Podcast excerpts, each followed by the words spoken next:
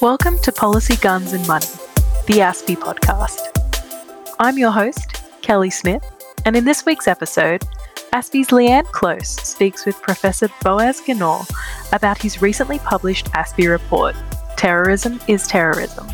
And ASPI's Dr. Huong Le Thu speaks to Penny Burtt, Group CEO of AsiaLink at the University of Melbourne, about the response to COVID 19 from ASEAN nations.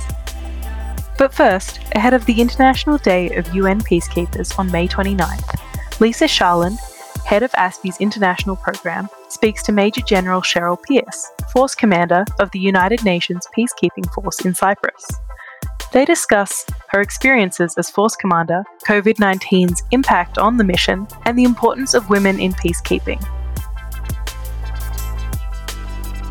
Well, I'm delighted to welcome back uh, Major General Cheryl Pearce to the ASPI podcast today. Welcome, Cheryl. Thanks, Lisa. Well, it was great to be here. I think it was about 18 months ago that we we had you on the podcast, and it, it was just before you were about to take up your new, new, role as, as Force Commander. So I guess a fair bit has changed in the world since then. Look, it has. I uh, reflect back, and I'd nearly say with my, um, I still have the optimism, but probably my naivety and uh, and what would be what a simple um, environment is actually very complex and uh, is challenging and rewarding in so many ways I had never considered.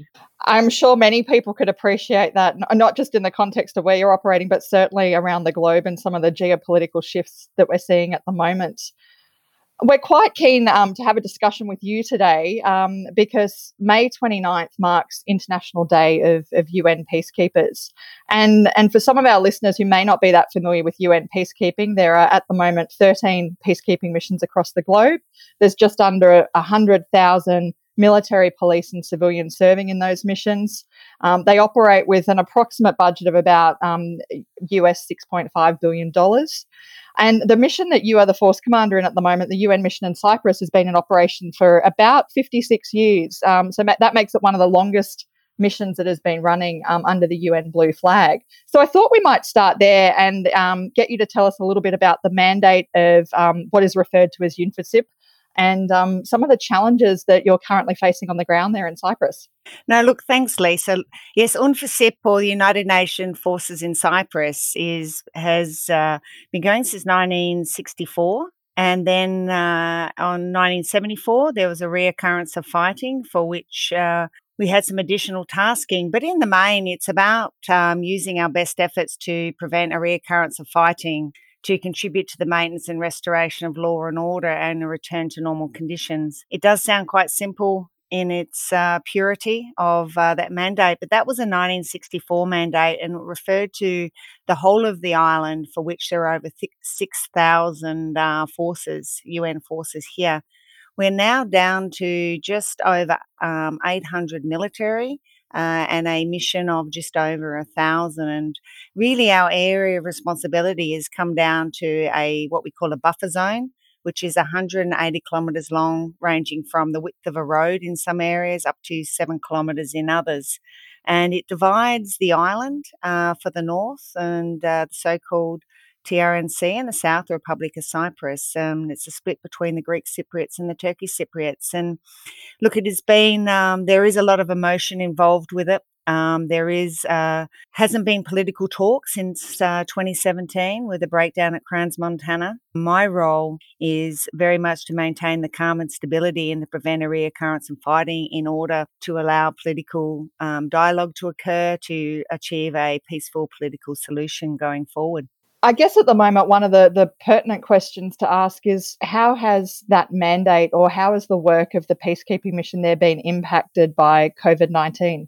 Look, it has quite significantly. The buffer zone had a number of crossings uh, open up, and uh, first one in 2003, and then the uh, last one in 20 end of 2018. And this has really opened up the island for for trade, for working in North and South. And it really started to engender that high bi- bicommunal um, conversations and really a lot of the committees that the UN has established um, working well together.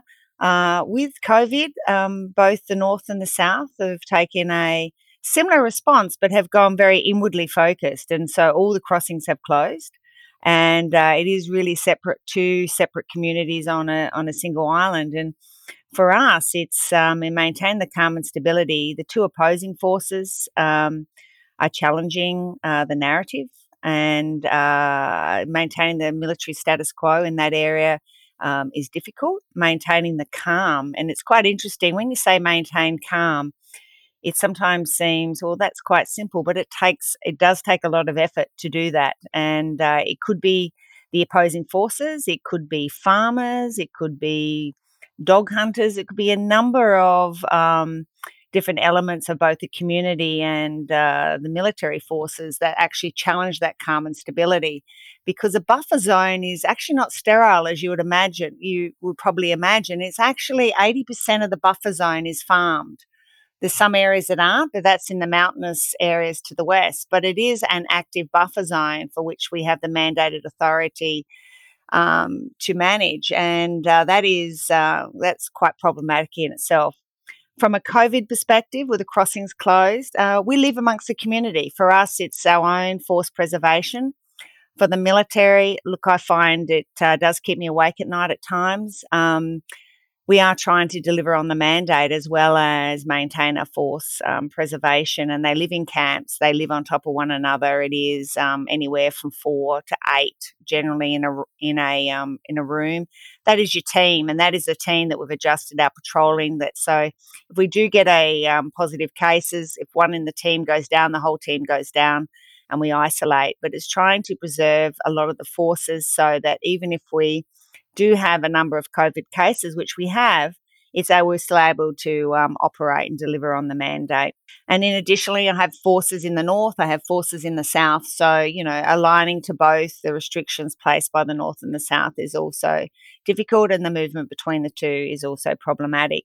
Um, very much um, we're supporting the Republic of Cyprus. The UN um, is very sensitive to meeting host state requir- requirements from a COVID perspective, and we really generally will go over and above and be extra cautious based on UN um, history, ensuring that uh, UN personnel are not the not the carriers of the infection and um, and uh, whilst we still continue to have community infection transfer. We um, very much we don't want it to be seen to be UN in that space. So um, you know, for here, I'd say Cyprus is Republic of Cyprus is very similar to Australia.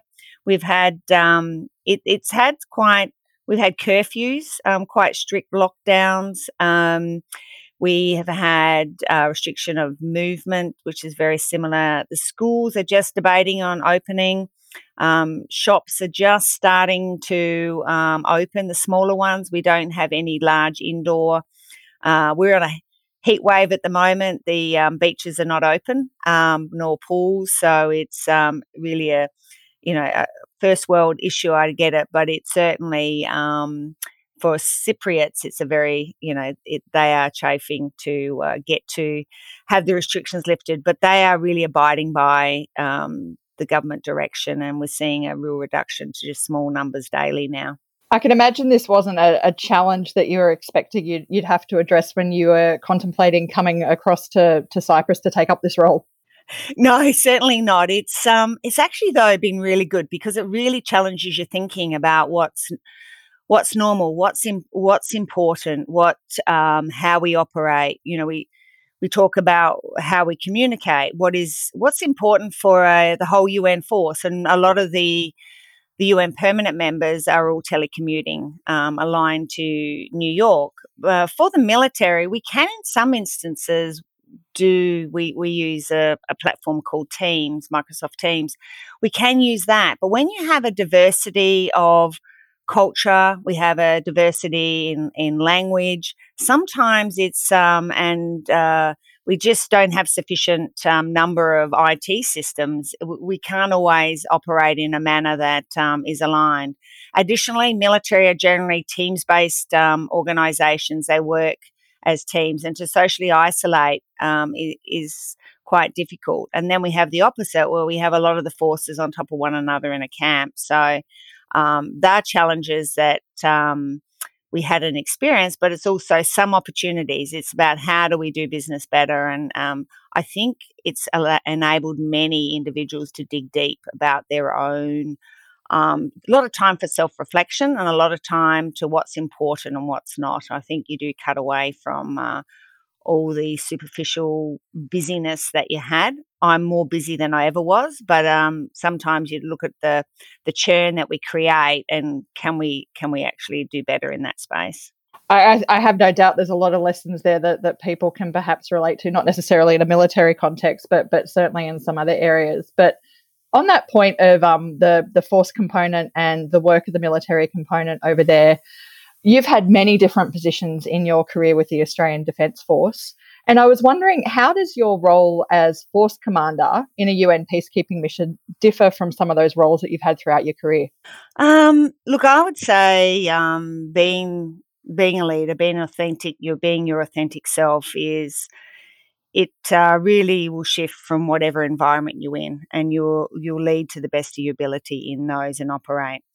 Um, what I did find, if I just keep on the leadership theme, is it varies between nationality. Um, Australia has a very mission command um, style, which is very different to many many nations. And uh, whilst we in Australia have worked with um, like-minded nations uh, on training courses, the multinational forces that I've got here, I've got 14 different nationalities it is often different, very culturally diverse, very um, their the way they're trained is very different. So leadership has to be looked at quite differently. You really have to test and adjust and ensure that um, uh, that what you're saying can be heard in the means by which you you meant to, to be said. Um, they're more a lot of the countries are seeking a more prescriptive um, style of leadership, but very much um, I would say across the militaries, it's still all values based. So what I do take um, real um, real sort of joy in it and the pride of being part of a military is um, is that we are values based organisation and it doesn't matter what your nationality nationality is um, that that will come through. Uh, my other observation is is all of my career I have been trained to command on operations. Afghanistan, I I did find stepping in, I was well prepared. I stepped in and um, it didn't take long to pick it up. Um, I was really surprised um, on how long it took me to settle within the UN. Not so much just in commanding of the force. That was probably whilst it had some um, initial teething and you know different cultures, different backgrounds, um, different ways of communicating. It was still a military.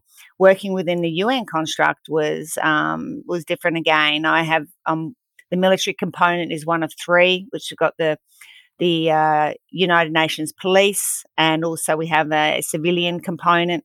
And we all then work to a um, special representative secretary general, which is very much a political um, component. And we are there to support that political outcome and how the UN thinks and how all the other components thinks and add in the number of different nationalities, it becomes a really diverse um, environment for which trying to understand different policies, procedures, there's learned behaviors, there's a whole lot of nuances. It does just take that little while to um, to to settle in. So certainly um, very enjoyable, real challenges, um, and then you add in working within Cyprus, which is um, completely a different culture again, and the Cyprus problem for which we're here to support the Republic of Cyprus and the two leaders to work towards is um, you know that is a real challenge and there's some really deep seated emotion and some really deep seated positioning on the issue and uh, to work towards that takes a lot of patience and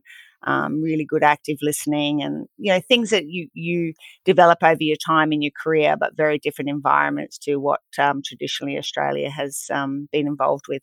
I'm sure many of the, the points that you've raised there in terms of the, the different environment of UN peacekeeping missions, um, there are a number of aspects that I have no doubt many people could relate to. It's certainly a complex endeavour that's that's undertaken on the ground.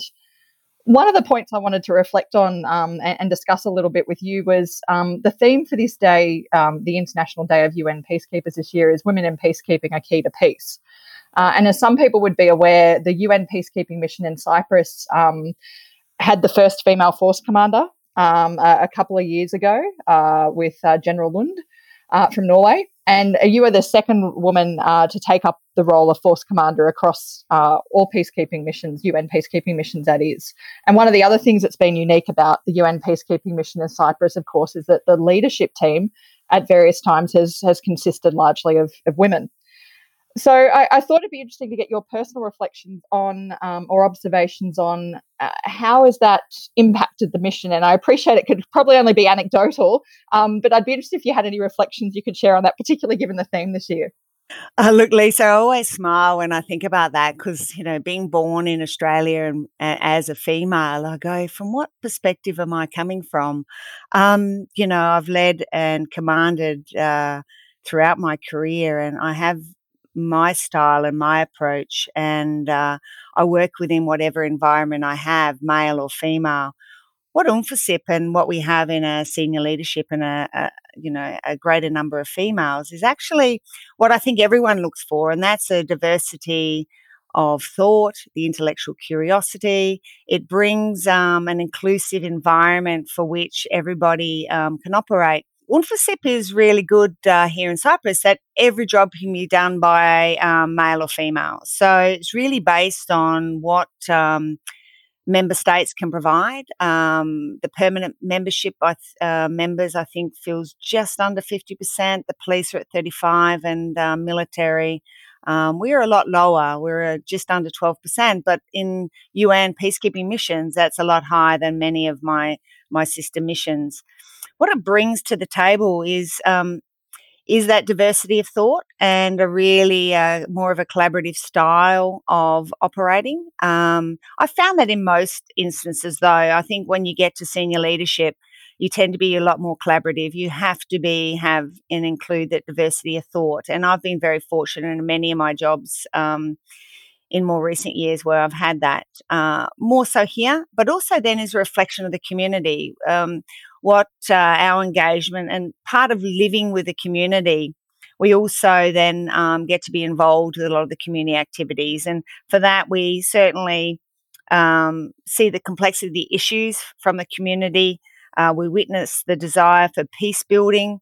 And it really is that focus of um, women having a voice, and especially within the community. We live in a patriarchal society here, and for women to have a voice and women to have influence in decision making and power. Um, if having a female leadership team at UNFICYP and our engagement with them um, is uh, enhances that, well, then that's great.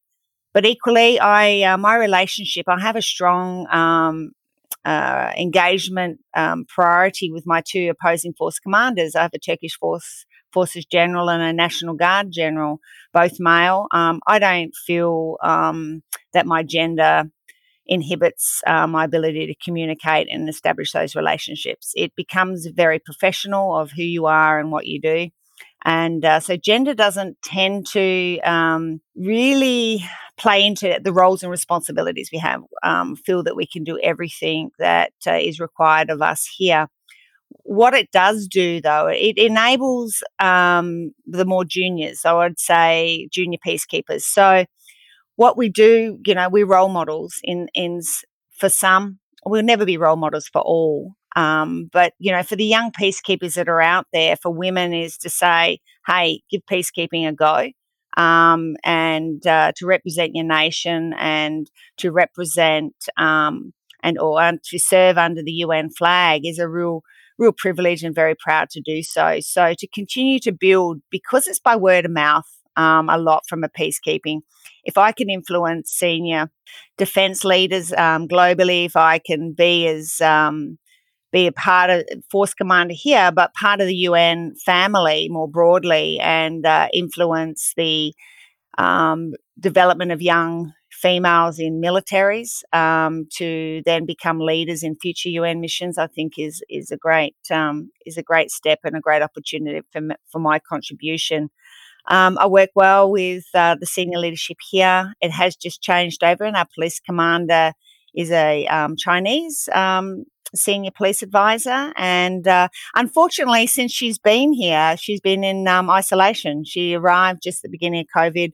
She self isolated for a couple of weeks, and uh, then mainly it's been telecommuting. So we really actually haven't got to know one another um, well at this stage. But look, at it is working well here. I think um, we are really evaluating. Um, but in a day, as we head towards Peacekeepers Day and uh, Women in Peacekeeping, um, we do need to reflect the communities for which we serve, and we do need to uh, be able to contribute right across all missions in in numbers, in all roles and responsibilities. Um, it's got to be greater than just in the gender advisor has to be in um, everything from leadership, the operations, the planning, um, can be in the community base. We are an essential element of capability, and you know we're half of most societies. You know we're half the talent, we reflect that on the ground. You know the communities that we work in are, represent where we come from in numbers. So I do think it's a great opportunity to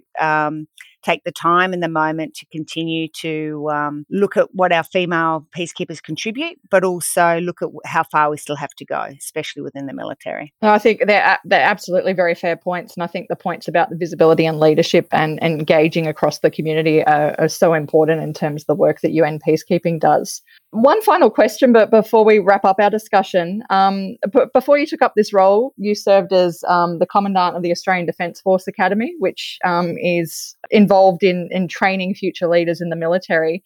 And I guess reflecting on some of that time and, and the work that you've been doing um, as Force Commander over the last 18 months, I was curious to, to ask you do you think there are some lessons that uh, Australia can draw on in terms of how it engages with UN peacekeeping? Look, I do. I think there's some real parallels. I think it goes back to the basics. I talked about values, and if you we teach our future leaders, and it's more than teaching, it's educate. It's about in um, character development and um, developing their character to be an authentic, values based leader. And it is twenty four seven. They'll work in in environments and on operations where these values will not always be aligned to others. Um, they will be challenged, and is to hold true who who you are and what your values are, and that will then come through uh, in spades in in your leadership and um, working both within the mission that you serve, but also within the community which you support. And um, I also would say that we really have to be um, cautious of our own biases as a as a Western culture and that of Australian. And you don't really think about it until you start serving um, in a multinational force. And uh, for that is some of the things that Australians, I think, and myself personally as well, is patience. I go hard and I continually want to want to move quicker than sometimes I need to, and sometimes I just learn to come back around and collect because it is about ownership by all. And, and, and I teach that, taught that to my ab through um, our young cadets, but I'm now living that now. And so it's good to see that what we were thinking about is, is very true. Um, really have to be attuned to cultural values and not to force our own onto others. Um, it, I think one of the things about intellectual curiosity that we talk about at ADFA and we talk about wherever we are is is generating that intellectual curiosity no matter what your background and that diversity and, and inclusive environment is so important wherever you work. Perception um, really uh, check yourself on your own perceptions of what Australians are, what we can do, um, how we fit within a global community. Um, you know, our region here in Cyprus is so different. Regional security is so different to what we know um, in our region in Australia. And just your approach to command and leadership. I do believe that the Australian command and leadership, the uh, leadership approach, is uh, is on the mark. Um, we we do produce excellent young leaders. I've had a small team here with me supporting, and they're they're a real what we call a force multiplier. They're evaluating at every level, and um, I'm very proud of uh, my team here. And uh, they they are products of our Australian um, officer development system. So I'm um, I think we're in good stead at home. It's just about the nuances around working um, in a UN multinational force with many member states that we haven't previously had the opportunity to train and uh, work with. No, I think you've you've highlighted obviously some of the important um, qualities and and um, strengths I think that that many ADF personnel can bring to bear to UN peacekeeping. Um, and uh, I think you've highlighted that through the work that you've been doing in um, Cyprus these last 18 months. So um, I'd like to thank you for joining us on the podcast today and taking some time out of um, managing some of the many challenges that are on your plate at the moment. No, look, thanks, Lisa. It was a great chance to um, touch base with you again and uh, really reflect back over the last 18 months since I last spoke to you and uh, and just on my own journey since then. And um, look forward to the chance to uh, catch up with you again in the future. Wonderful. Thanks very much. Thank you. Next, we hear from Leanne Close, head of ASPI's counter-terrorism program, in conversation with Professor Boaz Ganor about some of the key findings from his recent ASPI report, Terrorism is Terrorism, the Christchurch terror attack from an Israeli perspective. So, welcome, Professor Boaz Ganor. Thank you very much for joining me today. Uh, in 2019, while you were on sabbatical with ASPI as a visiting fellow, you were researching the actions of Brenton Tarrant, the 28 year old right wing activist who attacked two mosques uh, in Christchurch, New Zealand on the 15th of March 2019. Uh, during that 40 minutes of terror, we know that Tarrant murdered 50 people and injured dozens more. We've released your report in ASPI, Terrorism is Terrorism, the Christchurch attack from an Israeli perspective, where you've analysed the different phases of the attack. Uh, and interestingly, you found great similarities between the actions and words of Tarrant, which he'd published online in his manifesto shortly before the attacks. Uh, and then you compared that with the Islamist jihadist terrorists' propaganda that they issue before and post terror attacks. So, just wondering if you could outline for us your key findings from your research. First of all, thank you for having me uh, on the program, Leanne. Uh, it's really a pleasure uh, to uh, talk to you and actually to do this uh, specific analysis for ASPI.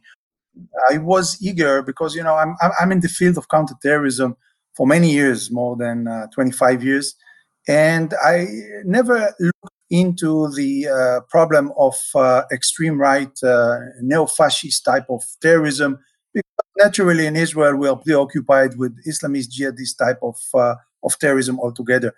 But since I was asked to look into the Christchurch attack, and I, I was fascinated to find so many similarities between what I know about terrorism and the uh, this specific type of uh, right wing terrorism. And the importance of those findings, I think, are great, great because uh, um, this is a growing threat. The white uh, extremism, white supremacy type of uh, terrorist attacks is not just a New Zealand or Australian problem. This is a growing problem globally. And that's why those findings, I think, are, are very relevant. And going back to your question, Trent uh, was uh, giving a lot of attention to the manifesto. Uh, at first, he wrote uh, uh, the first manifesto that held about 240 pages. Think about how much time he spent on that manifesto, but he wasn't satisfied with that. So he destroyed that, and then he wrote another manifesto of 74 pages that was published. And I read every single of that, and I was so fascinated to see the common denominators in the argumentation that he was using, comparing to the manifestos of Islamist jihadists and their propaganda and so on and so forth. So to mention few of them. Uh, altruism. Um, when you when you read the manifesto of Trent, uh, you see that he's saying, I'm, I'm actually ready to give my life for a greater cause, for the cause of the Anglo Americans all over the world. It reminded me the suicide attackers, the Islamist jihadist suicide attackers, that they're saying, we are ready to sacrifice our life for uh, the cause of Islam. Uh, you know, we had a case uh, in Israel when a suicide attacker was taking his last photo, and he demanded that uh, there would be a, a, a Photoshop uh, correction in which his head artificially is being cut off and put on, on his open hand on the picture. Why was that? To show that he's ready to give his head, his life, for a greater cause, altruism. Another another common denominator uh, would be the argumentation that what we do, practically both Trent and the Islamist jihadists, is that we are fighting a defensive war. We are not the one who are aggressive or offensive.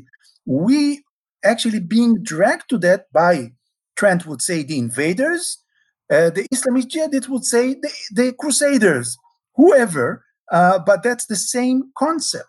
Another concept is the wake up call uh, Trent was arguing, look, I'm just doing that as a symbol, as a wake up call for others to to uh, copycat what I'm doing. To be, I, I want to become a model, exactly as the Islamist jihadists are, for example, talking to homegrown terrorists or or foreign fighters, which they call to join uh, uh, the fight of of the caliphate in in Iraq or in Syria. Uh, the urgency, the sense of urgency. This is something that needed to be done now in order to save. To save who? To save the white tradition and culture in Europe, in Australia, in United States, or to save Islam uh, from those who want to attack Islam altogether. The concept of uh, fear, the modus operandi, uh, we all know that terrorism, it's all about terrorizing at the end of the day. Terrorists are eager to terrorize. Tarrant wanted to terrorize other uh, immigrants he actually wanted to send a message to immigrants from all over the world don't dare to immigrate to a Western country altogether. That is the message. The same message is those uh, is the attacks that are being conducted by Islamic jihadists, say in Europe or other places altogether, terrorizing much bigger crowd than those of the victims themselves.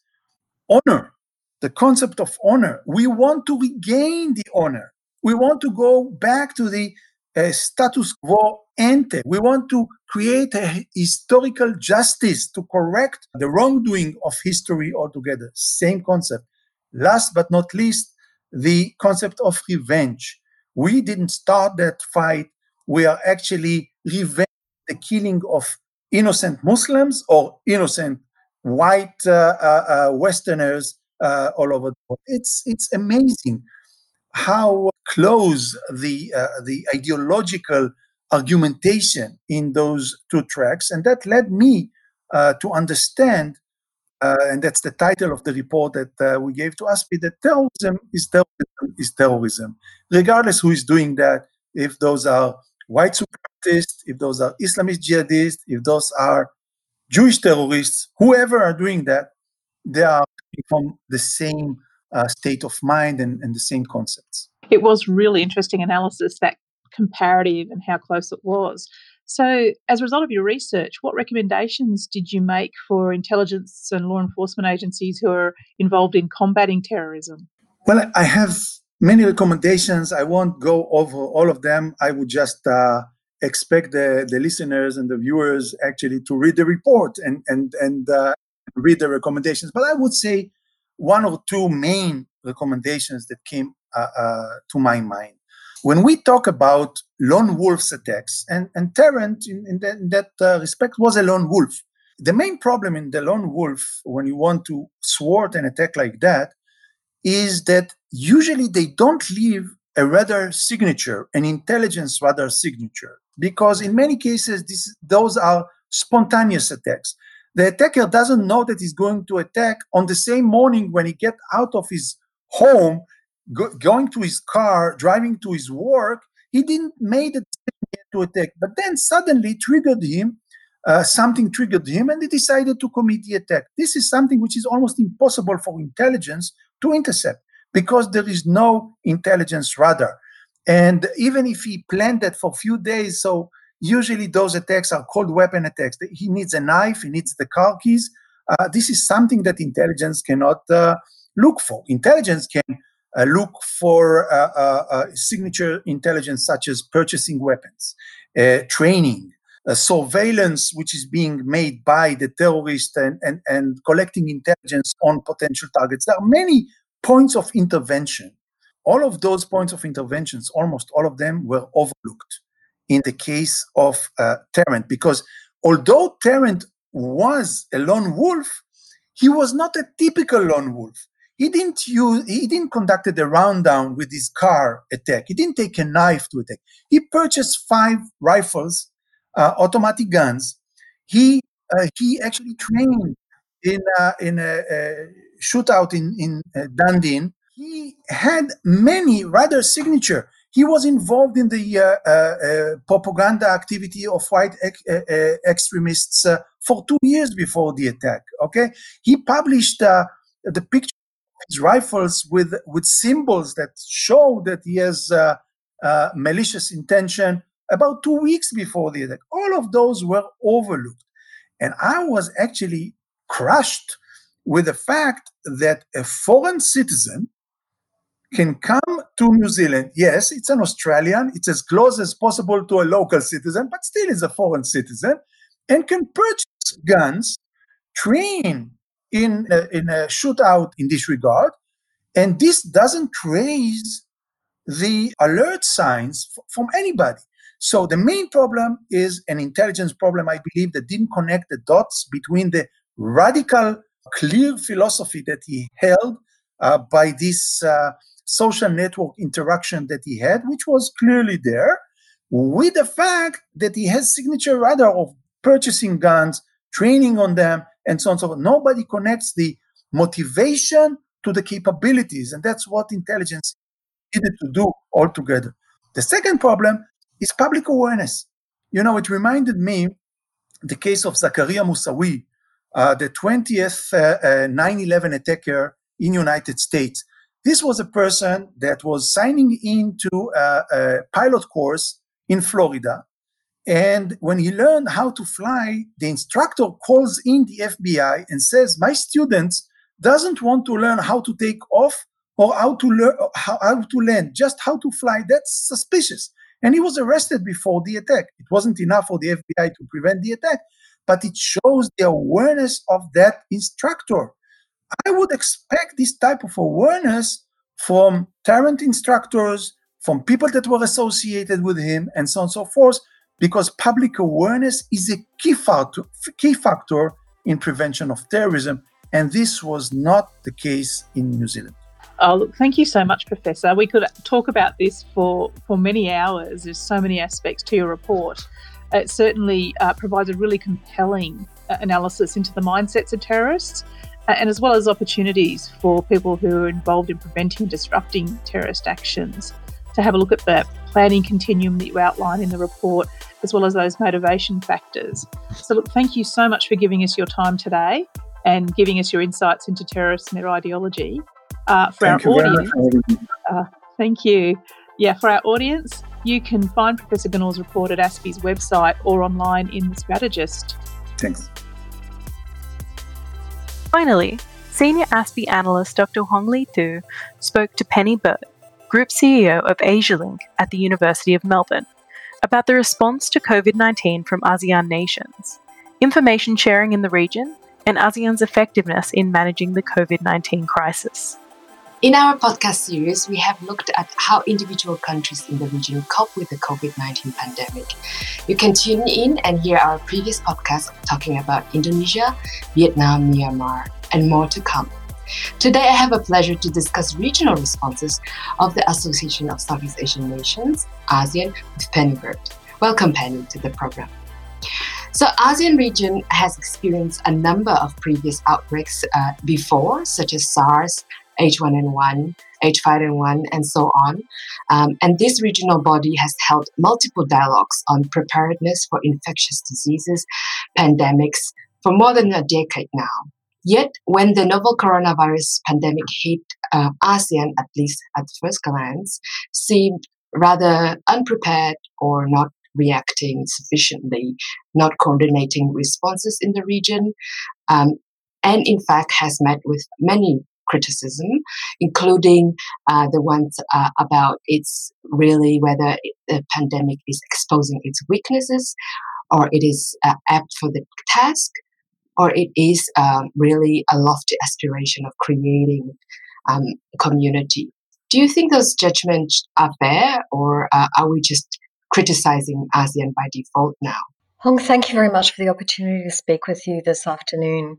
And I think it's a very interesting debate as to whether the COVID 19 pandemic has actually shown ASEAN's strengths or actually exposed further some of its existing weaknesses as it's had to respond to this crisis.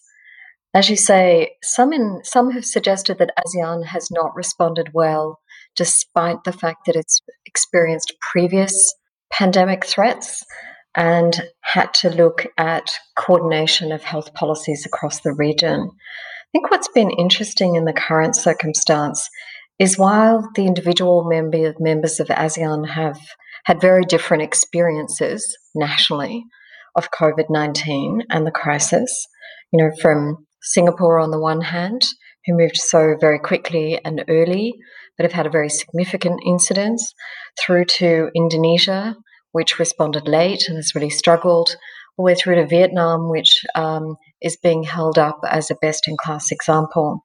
What has happened in ASEAN is at the regional level, ministers across different portfolios and sectors have actually come together, at least in dialogue, very quickly. So early on, ASEAN foreign ministers organised a video conference in early February to actually ensure that they were on the same page in responding to COVID 19. They agreed a joint statement and, interestingly, set out nine priority actions for ASEAN to take.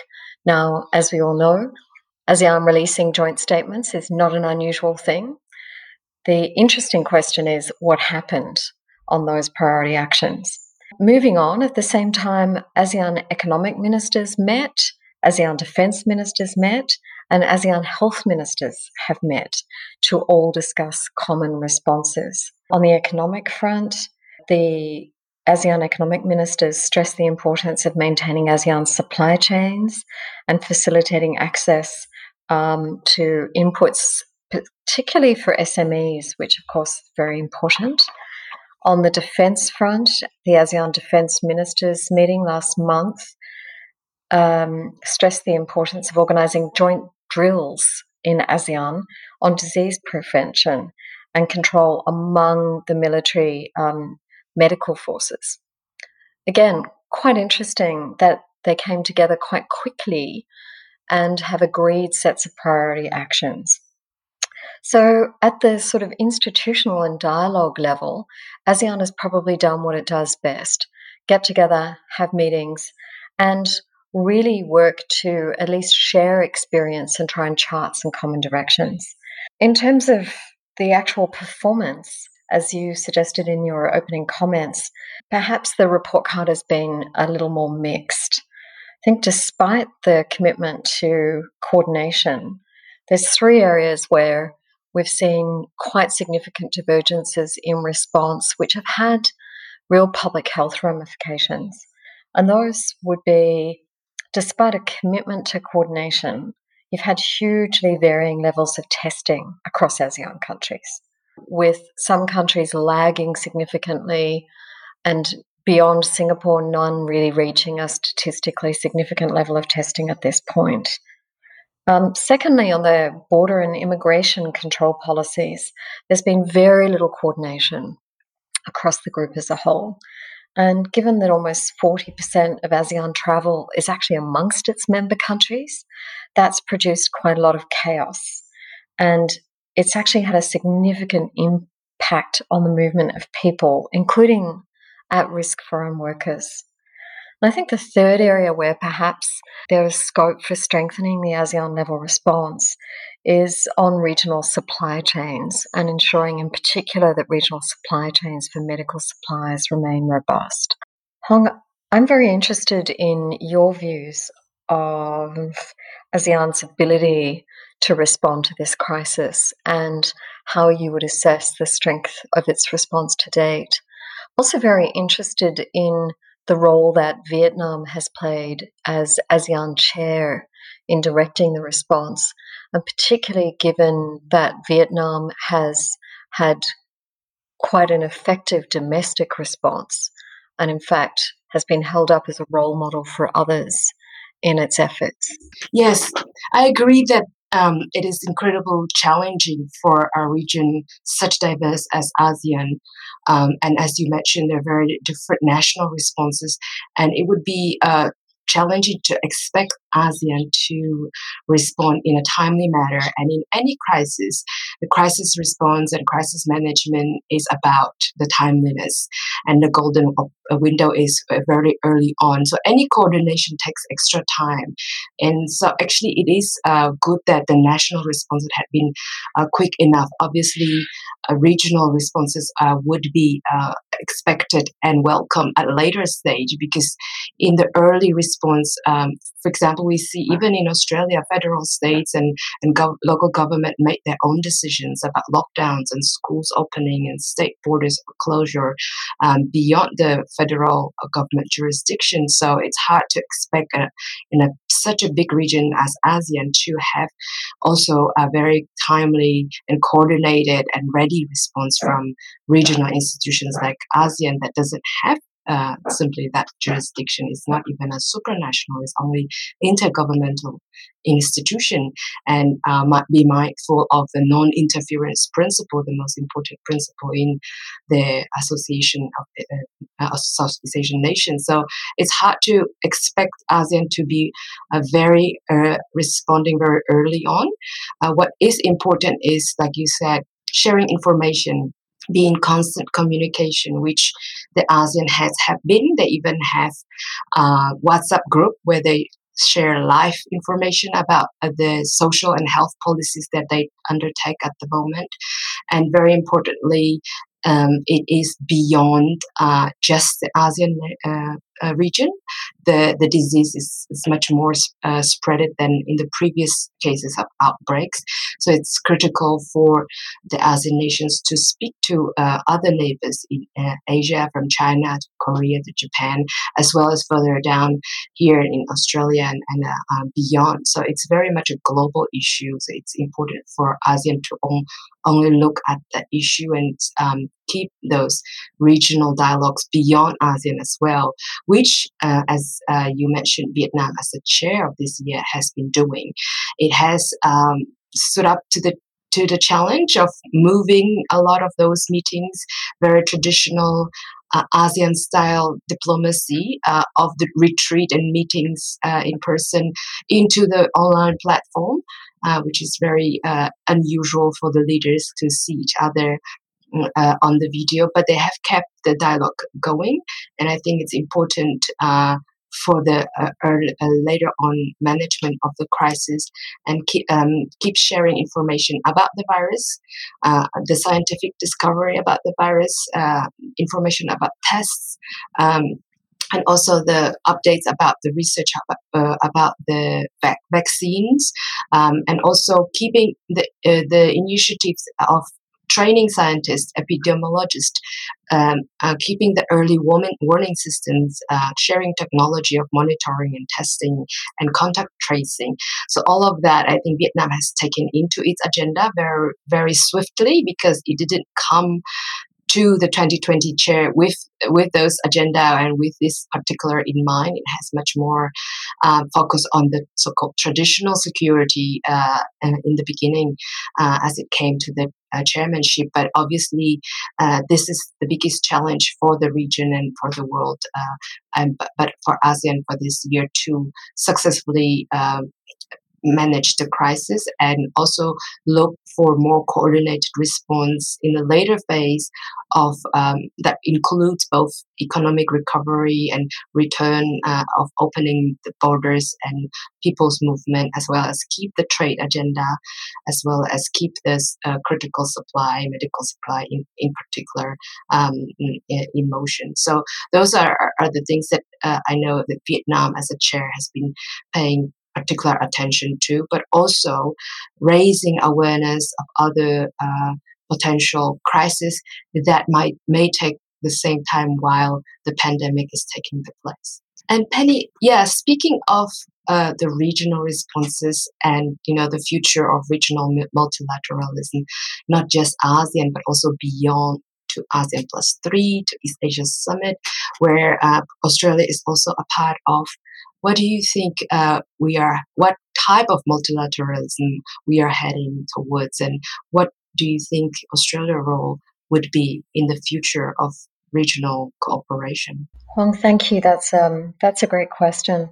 I think in terms of regional response, it's interesting that ASEAN moved very quickly to convene a summit with the plus three countries China, Japan, and Korea on the regional response to COVID 19.